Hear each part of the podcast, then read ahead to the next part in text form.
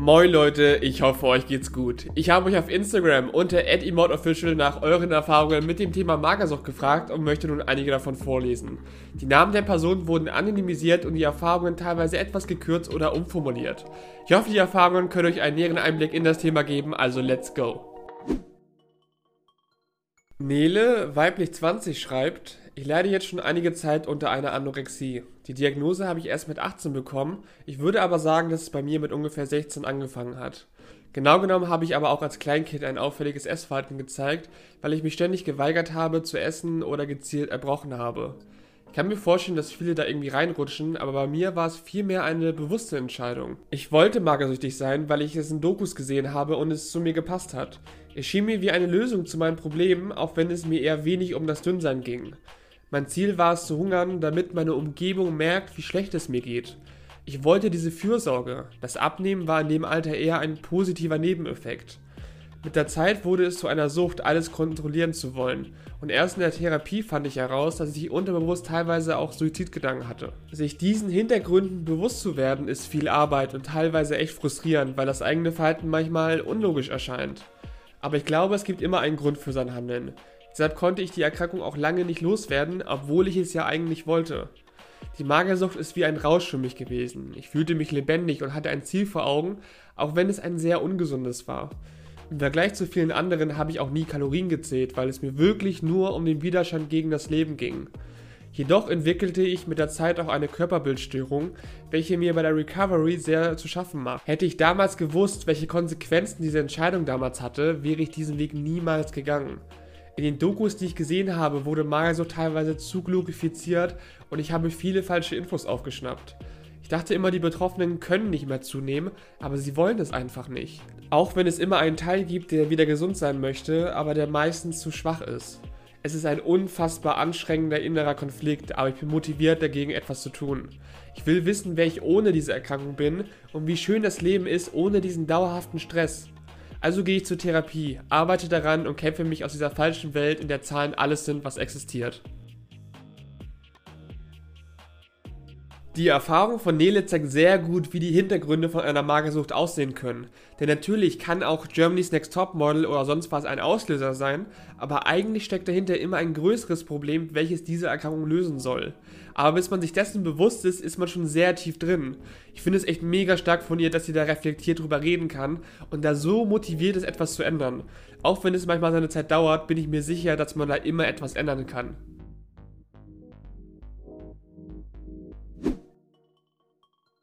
Vanessa, weiblich 18, schreibt, vor fast fünf Jahren wurde von meiner Ärztin zufällig festgestellt, dass ich untergewichtig bin.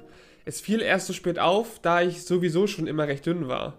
Ein halbes Jahr lang schlug ich mich mit meinem damaligen Freund rum und versuchte, meine angebliche Magersucht zu bekämpfen. Daraus resultierte mit der Zeit eine Depression, die dann von meiner Therapeutin diagnostiziert wurde. Ich habe alles versucht, um gegen die diagnostizierte Magersucht anzukämpfen, aber nichts half. Also ging ich ein halbes Jahr nach der Diagnose in eine Klinik. Diese Klinik war jedoch ziemlich beschissen und ich kam weder mit den Therapeuten noch mit den Ärzten oder Krankenschwestern klar. Nach sechs Wochen wurde ich gegen therapeutischen Rat entlassen und lag wochenlang nur weinend im Bett. Letztendlich waren die Depressionen und Panikattacken, die sich mit der Zeit dazu schlichen, deutlich schlimmer. Erst mit der Zeit und gegen der Meinung meiner Therapeuten fiel mir auf, dass ich nie wirklich magersüchtig war. Denn nachdem die Depressionen etwas besser wurden, konnte ich ganz normal essen. Ich wollte nie dünn sein, ich hatte nie Suchtgedanken oder hatte Probleme mit dem Essen. Mein einziges Problem war, dass ich untergewichtig bin, also Anorex.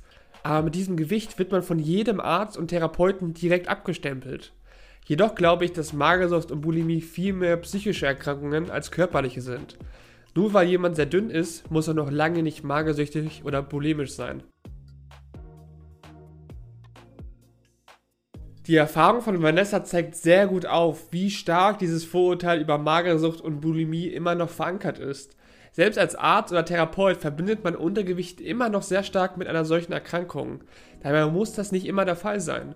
Genauso wie man auch mit normalem Gewicht eine atypische Anorexie oder Bulimie haben kann, kann das Untergewicht auch auf andere körperliche oder genetische Faktoren zurückzuführen sein.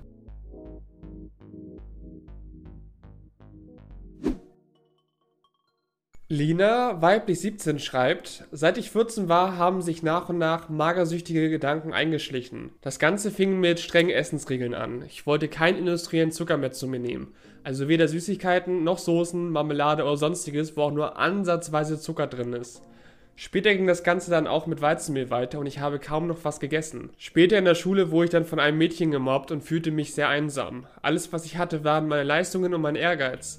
Also konzentrierte ich mich vollkommen auf die Schule und ein perfektes Essverhalten. Auch in der Familie war sehr viel Chaos. Meine Eltern waren oft nicht da oder haben sich gestritten und meine Schwester, die ich über alles liebte, zog nach ihrem Abi weg. Seitdem fühlte ich mich auch zu Hause alleine und versuchte die Kontrolle über das Essverhalten wieder zu bekommen. Es fühlte sich an wie eine andere Welt, wo es nur um Sport, wenig Gemüse essen und schulische Leistungen erbringen ging. In der Schule wurde ich irgendwann auf mein Gewicht angesprochen, aber ich habe mir irgendwelche Ausreden einfallen lassen. Genauso wenn es um gemeinsames Essen oder so ging. Irgendwann blieb meine Periode aus und ich bin zum Frauenarzt gegangen. Dort konnte sie nicht mehr Blut abnehmen, ohne dass ich umkippte und sie verwies mich an eine Therapeutin, weil sie den Verdacht auf Magersucht hatte. Daraufhin waren meine Eltern sehr besorgt, weil meine Cousine ebenfalls magersüchtig war, aber es ihr nach einem Klinikaufenthalt deutlich besser ging. Ich habe jedoch immer gesagt, dass ich da niemals hin will, also nahe ich mir vor, wieder mehr zu essen. Jedoch hat mir die Erkrankung so viel Kontrolle und Halt gegeben, dass ich sie nicht einfach aufgeben konnte. Zu Hause ging es plötzlich nur noch ums Essen und es wurde ein großes Streitthema. Meine Eltern haben alles versucht, aber nichts hat geklappt. Mein Vater fing sogar an zu weinen, weil ich sterben würde, wenn ich nicht bald wieder esse, und es gab ziemlich oft Momente, wo wir alle mega traurig waren. Nach einiger Zeit mussten meine Eltern jedoch den Schritt gehen und haben mich in ein Krankenhaus gebracht. Seitdem ist es ein großes Hin und Her mit Klinikaufenthalten, weil ich in Lebensgefahr war. Aktuell bin ich immer noch nicht gesund, aber gesund genug, damit meine Eltern erstmal beruhigt sind. Die Erfahrung von Nina fand ich wirklich sehr emotional, weil es nochmal die Gefahr dieser Erkrankung verdeutlicht. Neben dem psychischen Leiden kommen eben auch enorme körperliche Probleme und Risiken wegen der Unterernährung und das ist in vielen Fällen leider wirklich tödlich. Seid euch also wirklich bewusst, dass es eine sehr heftige Erkrankung ist, die sich kein Betroffener jemals freiwillig wünschen würde und weit weg von diesem Ich will mal ein wenig abnehmen ist.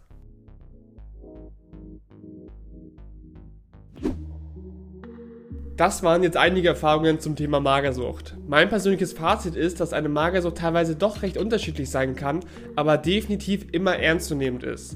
Es geht deutlich tiefer als Schönheitswahn, mit dem es ja viel verglichen wird, und es gibt leider auch immer noch viele Vorurteile, die sich hartnäckig halten. Solltest du davon betroffen sein oder dich in den Erfahrungen wiedererkannt haben, empfehle ich dir auf jeden Fall, das Ganze mal bei einem Experten abklären zu lassen. Ich hoffe, die Erfahrungen konnten dir einen näheren Einblick in das Thema geben. Schreib mir gerne deine Erfahrungen zu dem Thema und lass mich wissen, wie du diesen Podcast fandest. Danke fürs Zuhören und bis zum nächsten Mal.